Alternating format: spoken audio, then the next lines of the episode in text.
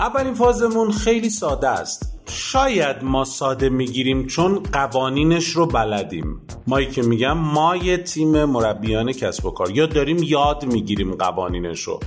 اولین راهش آموزش به مخاطبینه. من یه محصولی دارم فرض بکنید من موبایل میفروشم.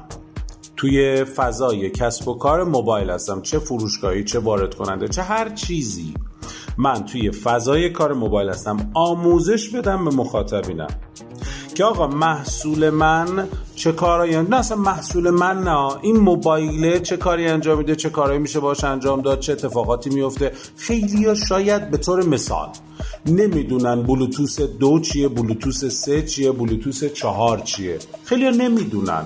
براشون توضیح بدیم. وای فای این چیه وای فای اون چیه.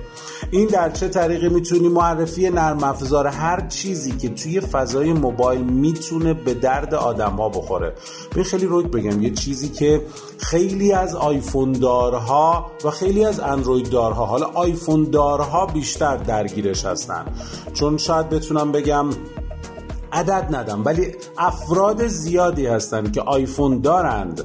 اما نمی‌دونن اون منوالاش چیه نمی‌دونن اون کارهایی که اون هر کدوم از اون دستورها هر کدوم از اون کامنت هایی که داره اونا چیه؟ هیچ کدوم نمی‌دونن. اونا رو بیام آموزش بدیم. آقا این برای اینه این برای اینه. ببین دونه دونه آدما عاشق شما میشن. عاشق این اطلاعاتی که میدین میشن. پس در نهایت شما باید یک آموزش خوب درست بکنید راجع به چیزهایی که مخاطبتون نیاز داره. یه وقت به خودتون نگید اینو که می‌دونن. اینو شما می‌دونی. خیلی ها نمی‌دونن.